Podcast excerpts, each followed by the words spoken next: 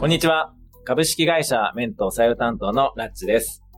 メント FM はメントに関わるメンバーがプロダクトやビジネスのお話、リアルなスタートアップの実情や日々のイシューについて語っていく番組です。今日はメントで事業開発を担当してもらっている庄司さんに来てもらいました。よろしくお願いします。ます。普段はヨゴと呼んでいるので、ヨゴと呼ばせてもらいます。はい。はい。ヨゴ、まあ、事業開発という形で、結構横断的にいろんな役割を担ってくれてると思うんですけど、まあ、今日はその中でも特に一番ウェイトの大きいカスタマーサクセスのお仕事に基準を置いていろいろ聞いていけたらなと思ってますので、よろしくお願いします。よろしくお願いします。はい。そしたら最初簡単にヨゴから自己紹介をはい。お願いします。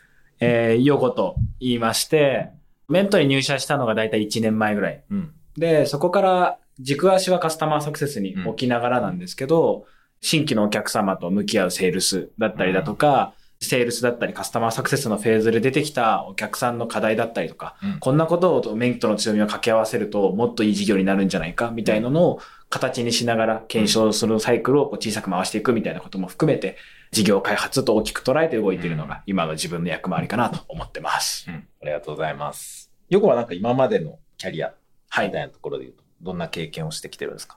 そうですね。今まで新卒の時からお話しすると、うん新卒でコロプラっていう、うんえっとスマートフォンゲームの会社はいに入社していて、一番最初の配属でえっと VR の新規事業をやる子会社に出向になってます。ん。で、そこがざっくりですね、何でもいいから VR で金を稼げみたいなミッションのはい。会社だったので、すごいミッションだね。そう。で、何しようかなってとこで、はい VR っていうところに軸足を置いたこう制作受託事業みたいなことの立ち上げをやってみたりだとか、うんあとは VR かける動画コンテンツの配信みたいなところ、360度の動画の配信をはい。事業としてやってみようだとか、まあ、そのあたりのことを大体2年半ぐらいうん。やっていて、で、まあ、そこから縁あって、えっと、次はプレイドっていう会社に転職してます。うん。で、プレイドは、えっとカルテっていうマーケティングの SARS を提供している会社なんですけど、そこでえっとカスタマーサクセスとしはい。て入社していて、うんもともとはミッド SMB の領域のカスタマーサクセス。で、そこから、えっと、エンタープライズの、特にこう重点的にやるティア1っていうチームができたんですけど、そこに移動して、うんティア1チームのカスタマーサクセスとしてうん。動いてました。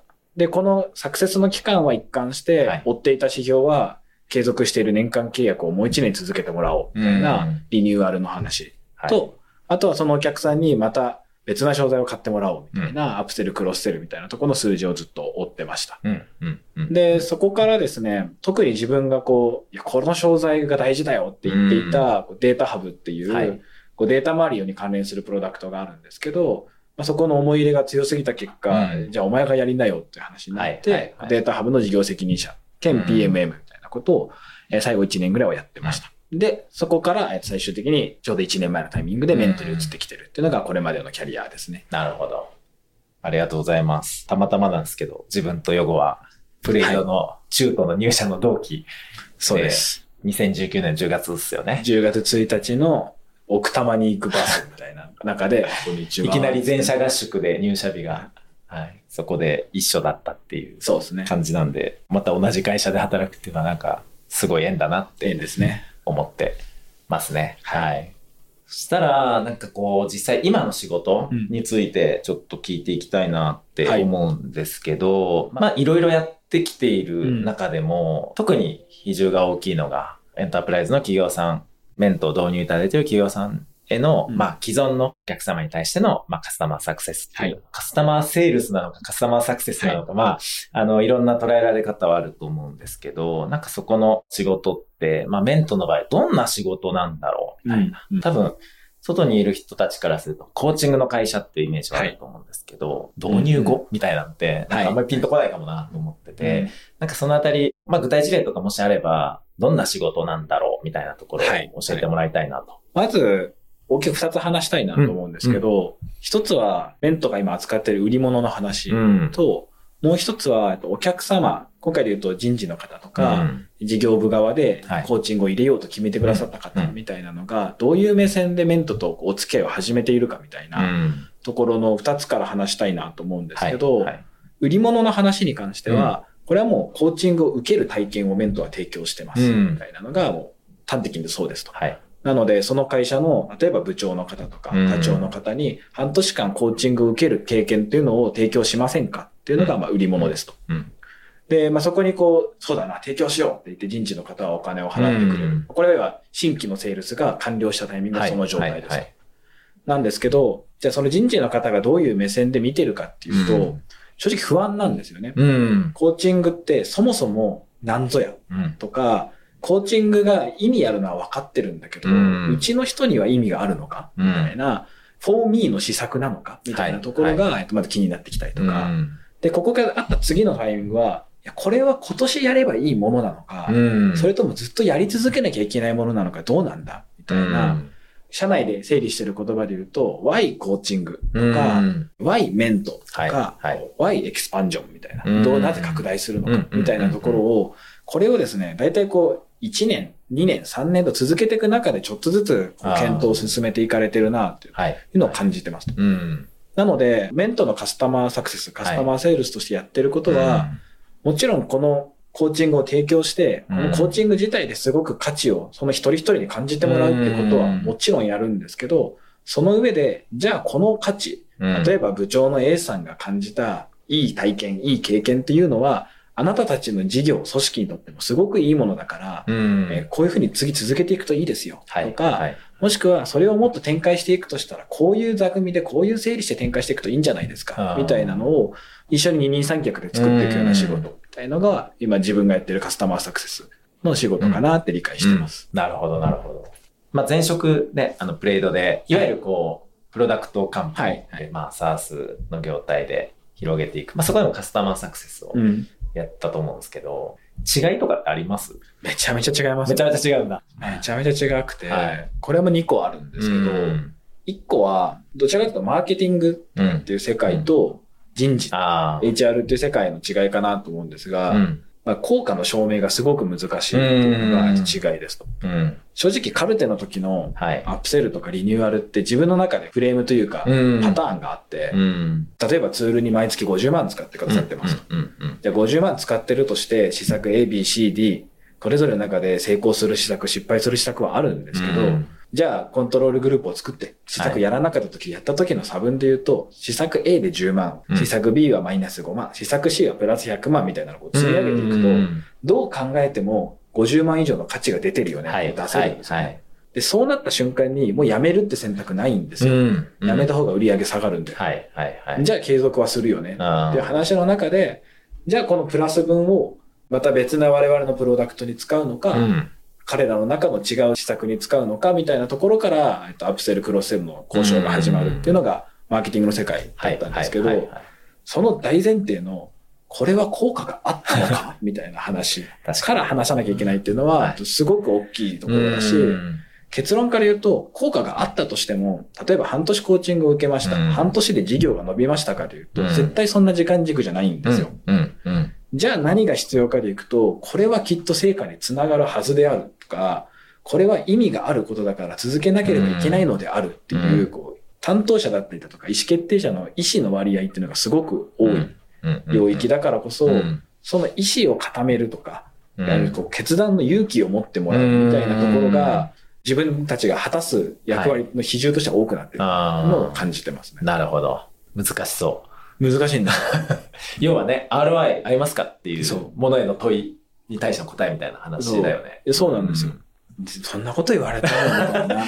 人事ずっと、それ分かんなかったじゃんみたいな。いや、そうそう。ねですし、自分最近子供生まれてるんですけど、教育とかも似た話だなと思っていて、じゃあこの塾に入れたら ROI 合うんですか？はい。知らんな、二十歳のこいつに聞けよみたいな気持ちじゃない？みたいな話、そこも親の意思だと思うんですよね。はい。こういう幸せに生きてほしいからう、んそのためにはこの投資をして、うんで、そこについては伴走してみていくから、っていう話とうん、対組織の人事の方が思いを持って向けてる眼差しみたいなのうんはすごく近いと思っていて。まあ、そこの背中を押すみたいなところが、えっと違いとしては一個大きいあかなと思っているのとう、ん。2個目うはん契約形態みたいな話。がやっぱりあるなと思っていて、特にカルテっていうマーケティングツールの場合だとうん、だいたい年間契約うん。で入っていて、で、かつ自動更新。はい、はい、はい。なので、戦いとしては大きな問題がなければ、うん。ずっと続くモデルである。うん。チャリンチャリンのモデルですみたいなのが、うん。まあ、サースの良さですと。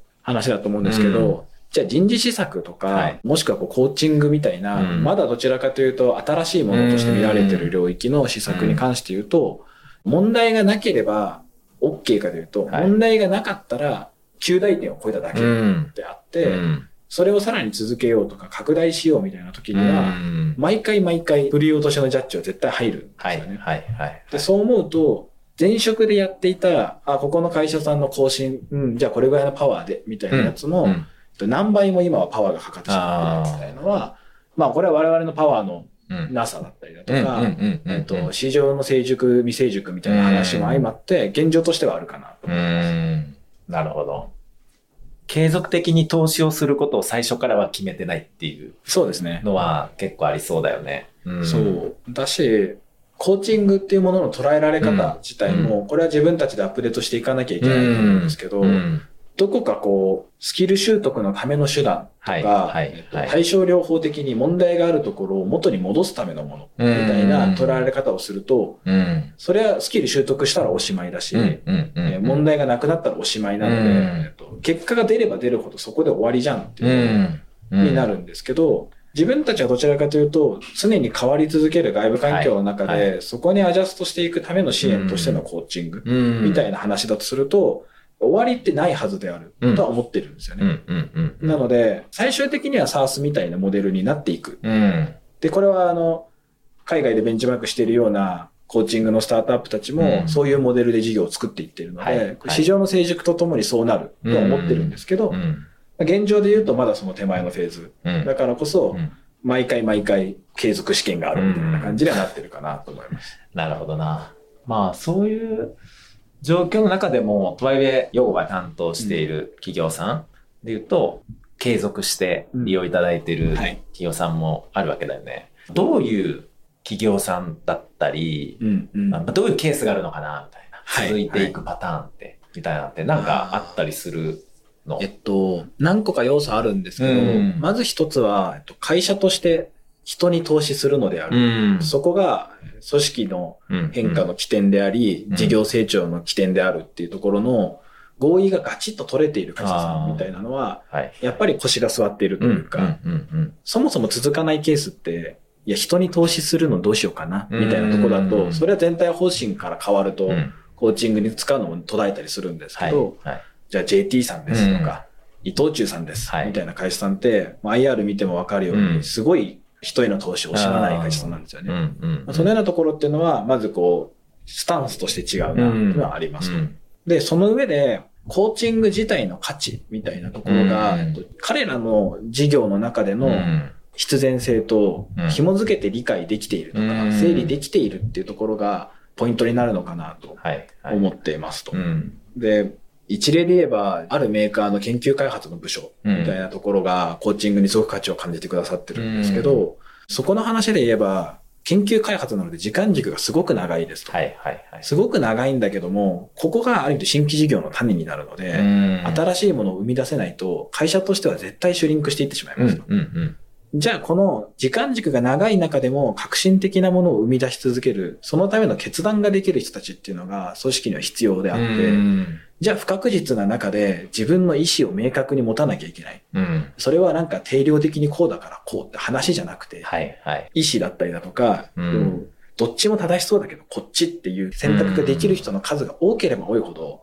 新しい種がいっぱい生まれる。うんうんからには、それを育むための施策が必要だよね。うんそれってなんだっけコーチングじゃないかみたいなのが、紐づいていると、事業の根幹としてのコーチングみたいなところが、ある程度こう、マストハブになっていっているななるほど状態としてあるんですよね。うんそう。なので、自分たちがやんなきゃいけないのも、コーチング自体がうん概念としても少し広かったりだとか、提供できる便益としてもいろんなバリエーションがあるあものだと思ってるので、これを万能食材みたいなものだけ渡して、うん美味しく食べてねえは、ちょっと乱暴だな、みたいなのは今感じてる。からこそ、その人たちのご状況に合わせて、はいはい。まあ同じじゃがいもだとしても、うんじゃああなたは揚げポテトにしたらみたいな。チップスがいいんじゃない？あなたはポテトサラダねみたいな話の、はいはいこの調理の仕方みたいなのをガイドする役みうんたいので、うんうん自分とかの役割があるのかなっていうのは感じてます。ああ。なんか、そのために渡せるレシピを今作ってるみたいな感じなんですかね。いや、そうです。なんか、ねなんかすごい理想で言えば、ああ、あなたそういうパターンね。うんじゃあこれです。うんあなたはそういうパターンね。じゃあこれです。っていうののパターンがいっぱいあって、それこそ最終的にははい。こうフローチャートみたいな形になっていくと思うんですよ。あ従業員何人ですか？はい。はい、はい。A、B みたいなので、こう分岐していって、じゃあこの提供の仕方って絶対最後はなるんーですけど、今で言うと、そこ自体も手探りで作っていってるからこそ、個別性高くはい。入り込むことが必要だし、カスタマーサクセスを事業開発って呼んでるのは結構そこかなと思っていて、一社にディープダイブしながら、はいそこに合わせていったものを抽象化して、将来の顧客に対してうん広く提供できる形に消化するみたいなところが、まあ、今やらなきゃいけないし、はい意図的にやっている活動かなと思います。ああ、確かにな。大事っすよね。今そういう意味では。大事だと思いますよ。うんうんうんうんうん。なんかちょっと違う切り口で、さっきの ROI 合いますか？はいみたいなところに対しての向き合い方みたいうん。うんなところで言うと、とはいえまあね、これだけ人的資本経営みたいな話とか、はい。まあ数値開示の流れも来る中で、まあ人に投資をするっていうのは、うん我々が今特にフォーカスしているエンタープライズの企業さんで言うと、無視できないっていうか、まあ、自分も人事の立場だったりもするんで、まあ、人事であれば一定そこに予算を持っていたり、投資額を増やしたりみたいなことは、まあまあありそうだし、うん。まあ追い風もあるんじゃないかなと思う中で、とはいえ追加投資するとなると、まあうんそもそもコーチング予算なんて持ってる会社、今まで自分がいた会社なかったんで、はい。はい。追加投資ないしはリプレイスが必要みたいなところで言うと、うんちゃんと効果出ますかみたいな話もセットはいで求められそうだなって思って、うん。うん。そこに対してはなんか、用語として取り組んでることとか、うん。トライしてることってなんかあるんですか？効果って呼んでいるものって、数値的に見える定量の効果です。みたいな話と、ん。その人の思いだとか、うんしか周囲の人がどう思ってるかの思いみたいな、訂正の要素もどちらもあると思うんですね。はい。で、最終的には、そのまさに人的資本経営みたいな流れで開示しなきゃいけないとか思うと、定量にどうヒットさせるのかってとこは、地高指標としてはマストになってくるとはい。思う。はい。からこそ、そこからは逃げないうんんですけど、うん。そこが出てくるまではやはり時間がかかると思っているし、うん短期でやっぱ出なかったねってやめてしまうと、そこの結果が出ないもの。だと思ってるからこそ、あまりこの定量の結果の変化ってとこには、じゃあ組織の心理的安全性のスコアがどれぐらい上がったのかを証明してから追加投資もらおうみたいのは、予算の検討と結果が出るまでのタイムラインが合わないので。その意味ではあまり重きは置いてないはい。とこですね。なるほどで、じゃあそこのための先行指標として何を見るかみたいなところの合意がやっぱすごく大事だなと思っていて、うん一番は、その中でも意思を乗せたいと思ってる人、うん意思決定したいと思ってる人自身のはい。確証みたいなものをどう埋めるかっていうところなので、まあその人がコーチング体験してくれる座組を作るのがやっぱ一番早いですよね。なるほど。あなたが変わったコーチングみんなにも提供しませんか、うんって話がまあ一番早い。うんですと。うん。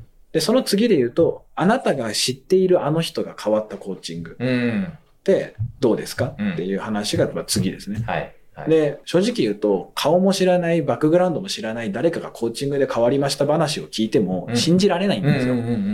なので、信じられる状態の人が、はい。を通して価値を実感してもらうっていうプロセスを、まず踏みたい。うん。し、その上で、俺も変わった、あいつらも変わった、うんこれってみんなにも聞くんだろうか？で、初めてその遠くの誰かのための機会提供の話になってくるので、ここをちょっと目先の人参につられていきなりやりすぎないみたいなのは、意識してるところかなと思っはいてはい。て、俺はコーチング知らないし、俺の周囲のやつでも変わったやついないんだけど、なんか部下100人に入れてみたいんだよね、みたいな話をされても、うん100人がどうなっても信じないでしょ？うん。じゃああなたもやってみなさい。だし、うんあなたの周囲にもやってもらった方がいいんじゃないですか、うんっていうプロセスをちゃんと踏んでいくみたいなのは、はい結構意識してるところかもしれないです。まあしかもね、なんか短期で大きく変わるというよりは、うん。じわじわ変わっていくケースも結構多いと思うんで、はいそもそも足の長いプロジェクトとしてうん取り扱うというか、そうですね。うん、そういうことっすよね。そう。うんだから、もちろん大冗談は中継で目標としてる数字の話とかから降りてくるので、そこに向けての話なんですけど、うん。ロードマップとして、うん。じゃあ2025年にはその状態として、2023年はどこまで行きたくて、うん。24年はどうしたくて、はい。じゃあそのためのプロジェクトとして今期は何をやって、うん。そこから何を学んで24年取り組んで、うん。で、25年でどうでかく広げていくんだっけみたいなところは、はい。まあ、新規のフェーズもそうですし、うん。受注後も絶対状況変わってるんで、うん。うん。常にそこ自体も更新かけながらコミュニケーションを取るみたいのは、すごく大事にしているところですね。うん。なんか、ヨゴが、サースの会社でもはい。カスタマーサクセスやってて、まあそこの違いみたいな話も話してもらったんですけど、ヨゴ自身が感じる楽しさとか、うんまあ逆に難しさとか、もしよかったら教えてもらいます。まあ成長できた点でもいいですし。そうですね。一社目、二社目の転職の理由ともつながってる話になるんですけど、自分は今、意義深い商材を売っているなとか、あ社会にとって意味があることの対価として売り上げをいただいてるなっていう実感を持つ機会がすごく多いっていうあ。のは、えすごく特徴的だなと思っはい。てはい。いて、例えば一社目 VR の制作受託って言ったんですけど、例えばなんですけど、オフィスツアー360度で撮って。それをサイトでぐるぐる回して見れるようにしたら、内定受託率上がりますよ、うんうんうんうん。みたいなの売ってたんですよ。うんうんで、ちょっと VR バブリーだったんで、あったね、そういうの。あったじゃないですかあったあっあれこれって社会にとって意味あることやったのかな、うんみたいなもやつきが当時はすごくあったた。んですよ。ん。で、そこを通じて、えっとまあ、カルテっていうビジネスの方に行くわけですけど、ここはビジネスモデルの転換で、うん SARS っていうモデル自体がすごく美しいと思っていて、個別カスタマイズしないことで原価を抑えていって、うん。その分使える金額を落としていって、うん。代わりに与える価値をたくさん増やしてみたいなところが、すごく美しいモデルだと思ってるからこそ、そこに価値を感じて、大好きな会社としてやってたんですけど、だんだん感じてきていたのうん。は、どこまで行っても、やっぱ人の話なんだなっていうのは、うん。カルテを通じても思ってて、はい、はい。僕はカルテすごいプロダクトだと思ってるんです。うん。すごく可能性あるし、うん。使いこなしたらめちゃめちゃ価値出せるしと思ってるんですけど、解約理由で多いのはやっぱ使いこなせないなんですよね。うん。で、それは、そもそも使うリテラシーの話だけじゃなくて、うん。使いこなしてまで事業を良くしようと思えてないとか、うん。えっと、そこを通じて会社に貢献したいと思えてないとか、うん。そういうこうマインドセットの部分も含めて、やっぱこう課題が大きいなと思ってたんですよね。だった時に、この会社を良くするとか、この会社、お客様を通じて、その先の消費者にいい体験を提供すると思った時に、サースだけを提供している状況はう、ん。なんか足りてない感覚があったんですよね。うん。で、そう思った時に、直接そこを触ってるのが今の事業、うん。メントだと思っていて、うん。いろんなサース素晴らしいツールが出てきているし、事業環境も良くなっている中で、うん。最後残ってしまっている処方箋が唯一ないところが、うん。この人に関するところ、はい。特に個人の意思だったりとか、うん。まあ、そこの領域だと思ってる。うん。からこそ、そこを今自分は埋めているんだと。うん。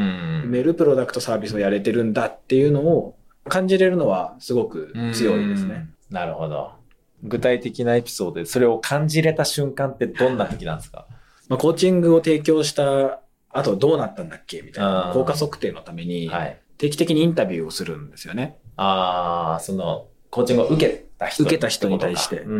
インタビューをするんですよ。うん日本を代表するようなそのメーカーのうん20年、30年そこでやってきました。うんで、部長です。みたいな方がコーチングを受けてどうでしたかっていうインタビューをするんですけど、うん。で、事前と事後でやるんですけど、うん。明らかに顔つき変わってるんですよ。変わってるし、その方の口からも、前までの僕は、ある意味で言うと、自分の方ができたから、これをやらせたいと思っていたし、うんやれない部下に対しては、じゃあお前やんなくていいよ、俺がやるからっていうスタンスでやっていたんだけど、今の僕は、やってくれてありがとうと思っているし、うん彼らにやってもらわないと僕はこの職位を果たせないと思っているから、すごく大きなこう転換点をいただきましたみたいな話をするんですよね。別人みたいな。別人みたいになるんですよ。本当申し訳ないですけど、はいエンタープライズうん。50代、うん30年選手、部長みたいなのって、もう変われないと思ってたんですよ。うん。そういう人たちは変われないだろう、うんみたいな先入観を、えー少なくとも1年以上前の自分は持っていたんだけども、変わるんや、みうん。たいな。で、なんかこう、今の社会的な風潮としてうん、世代間闘争というか、あ。4、50代が 若者をこき使いやがってよ、みたいな風潮になるんですけど、いや別にそんなわけでもなく、うん。この人たちも必死に頑張ってきた結果、うん。今の社会になっているし、うん。この人個人としても変わりたいけど変われない現状が仕組みの中であったうん。ところに、変わるきっかけであるだとか、うんそこに対して会社が支援するという仕組みを作れているみたいなこと自体が、すごく意義が深いしう、ん。なんならこの人の家族とか、うん。この人の周りにいる部下とか。生きやすくなっただろうなと思うんですよね。で、そう思うと、N1 なのか、そのうん N1 プラス N ぐらいのうん。周囲なのかは、間違いなく変えれてるっていう実感が持てるので、はい。まあそういう機会が、効果測定ずっとやり続けてるからこそ、一人だけじゃなくていっぱい見れるんですはい。よね。はい。日常的に見れるので、ああ今日もいい話聞けたわーっていうシーンはすごく多いですよね。ー確かに。なんか、ヨゴがインタビュー終わりに、ちょっとホクホクした顔でいや、本当ですよ。席に戻ってきたりしてんのを見たりしてたんで、そういうことかウ。ェルビーイングの泉ですよ、あれ。ああ、みたいな。浴びとこう、みたいな。確かになまあね、我々、ある意味 2C の授業もあるし、2B の授業もあるんですけど、まあ、今、特に 2B の方に注力して、あの、やってる中で言うと、まあ B2B だから、なかなかその、エンドユーザーというか、はい。ね、一般的にはちょっと遠かったりするんですけど、まあそこにも直接こう、うん。インタビューしたりだとか、一時情報取りに行くっていうことも、今はやっていて、まあそうです。それ自体がすごく意味あることやってんだなっていう実感につながってるっていそうですね。ことっすね。はいなるほどな。確かに。それはむちゃむちゃ自分も思いますね。うんうん。今、スタートアップで、まあね、自分たちの会社も、社員で言うと16名はい。で、まあちっちゃいから、こう、一緒にわちゃわちゃやって、理想を追って楽しいみたいな、あるけど、だんだんこう、組織も大きくなってくると、徐々にはい。バラバラになったりとか、ギクシャクしたりとか。で、まあ、日本を代表する大手企業さんも、世界に対してちゃんとインパクトある商品を出していたりするにもかかわらず、結構こう、社内は縦割りになってたりとか、ギクシャクしたりするケースもあったりするからこそ、なんかそこに直接アプローチできてる感というか、はい。なんかそういうのはもっとやっていきたいですよね。もっとやっていきたいし、あとやっぱね、エンタープライズの大きい会社ってすごいですよ。うん。彼らがやってる事業もだし、うんあの仕組みができていることもだし、うんその中で働いてる個々人もやっぱりすごい人多いんですよ。うん。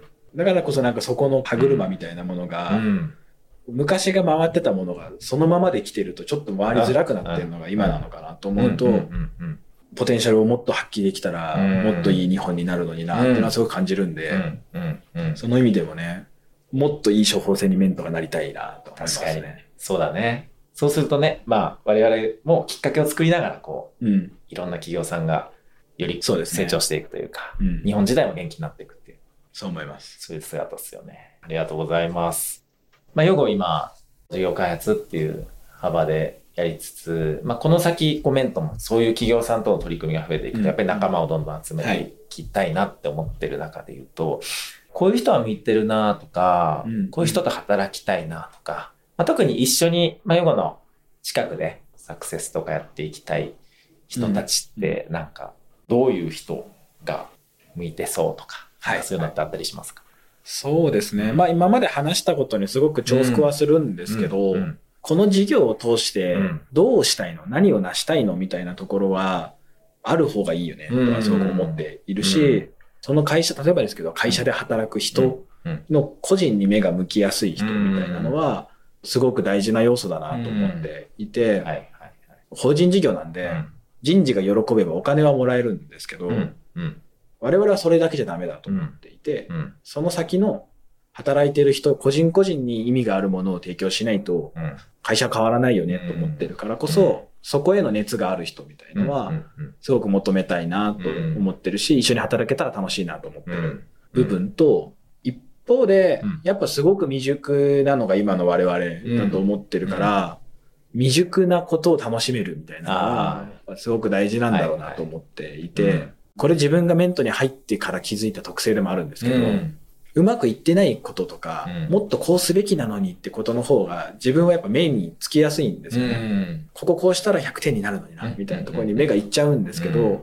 それ自体はまあ特性なんであれなんですけど、うん。それをだからダメだって変換するよりは、うん。だからこれやったら100点になるよねって思ってやれるかのは、すごく大事な要素だなと思うんで、うんうん。あとは理想がどんどんでかくなるんで、あ常に点数は足りないんですよ。あ まあそそれはそうだね。そう。我々が目指してる先はもっともっと大きいところにあるからこそ、ずっと足りない環境が続くから、それを楽しいよねっていう人と働きたいなと思います。確かにね。課題をね、不満と捉えるんじゃなくて、伸びしろと唱えて楽しめるっていう。そうですね。まあこれ僕の課題でもあるんですけどね。自分に。課題だ、楽しいなって思ってんのに、不満顔で伝えてしまうみたいなのは、自分の課題でもあって、なんでずっとそんな顔してんのって言われた時に、はいえ、楽しそうじゃない？みたいな。楽しそうじゃない？みたいな。フィードバックもらうと、あごめんなさい、すごくワクワクしながら不満を言っていました、みたいなのは、まあ僕もあるんで、どう表出するかっていうのもあるんですけど、確かに確かに。あの、根っこワクワクしてたら嬉しいなってうん。ありがとうございます。最後、ヨゴ自身のメントで成し遂げたいうん、うん。夢というか、はい野心というか、なんかそのあたりを最後教えてもらって終わりたいなと思うんですけど。そうですね。なんかさっき、その、大きい会社すごいよみたいな話もあったと思うんですけど、自分がやっぱやりたいなと思ってることは、とにかく楽しそうに働いてる人増やしたいみたいなうんと。ころ、でうん自分自身がやっぱ仕事楽しいと思っているし、きっと楽しいだろうみんな、本来はと思っている。し、その人の周りにいる家族もきっと楽しいだろうと思っている。うんからこそ、働く個人みたいなところを起点にして、うん。ひいては社会みたいなところがより良くなったらいいなと思っているので、まあ、そのための、さっき処方箋って言いましたけど、うん処方箋をもっともっとバリエーション増やしていきたいうん。うん。なと思ってますね。で、それのためにはなんですけど、うん。やっぱりメント自体がいろんな企業様から信頼されていく必要はあると思っていて、うんメントさんに頼めば処方箋がもらえるよねっていう状態にならなきゃいけないと。でそう思うと、メントが問題を抱えてたら何も信頼できないわけですよ。すごく太ってるジムのトレーナーみたいな状況になるわけで、いや、あなたに痩せろとか言われたくないみたいになっちゃうんで、なのでメント自体がいい状態であり続けたいと思っている。し、それ自体が実はすごく難しいチャレンジだと思っていて、今のメントのいいところみたいなのは、他の人もたくさん話してると思うんですけど、間違いなくいいとこいっぱいあるんですよ。あるんだけど、じゃあこれが100人、200人、300人になった時も、あり続けるかで言うと、簡単じゃないと思っているし、多分捨てなきゃいけないともきっとあるんだと思うんですけど、まあそこのコアな部分は残しながら、組織としてのスケーラビリティとか、会社としての事業成長みたいなところを、両取りするチャレンジをやりたいし、それを通じてお客さんに信頼してもらって、さっき言った理想みたいなのが達成できたら一番いいなと思ってます。一緒にやっていきましょう。おいっす。はい。ぜひ、新たに興味持っていただいた方にも仲間に加わっていただきながら、理想はでっかいんで一緒にやっていきたいですね。はい、そう思います。はい。わかりました。ありがとうございます。そしたら、はい。あの、今日はこの辺りで終了したいと思います。じゃあ、ヨゴ今日はありがとうございました。ありがとうございました。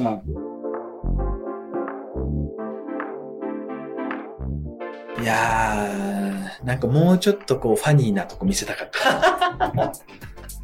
真面目バージョンちょっと真面目すぎたかなと思うから。もっと笑い要素もうちょっとスタンダップコメディアンみたいな感じで話せたらよかったかなと思いました。熱い人みたいな感じでちょっと話しちゃったけど、もうちょっとね、なんか64ぐらいの割合で混ぜてもよかったかなとは思いました。最後にお知らせです。現在メントでは様々な職種のメンバーを募集しています。この番組を聞いて少しでも興味を持っていただけましたら、番組概要欄にある採用情報からご応募お待ちしております。また、今後もメントの事業紹介や社員のキャリア紹介なども更新してまいりますので、Spotify、Apple Podcast などのアプリでお聞きの場合は番組のフォローお願いします。それではまた次回もお楽しみに。ありがとうございました。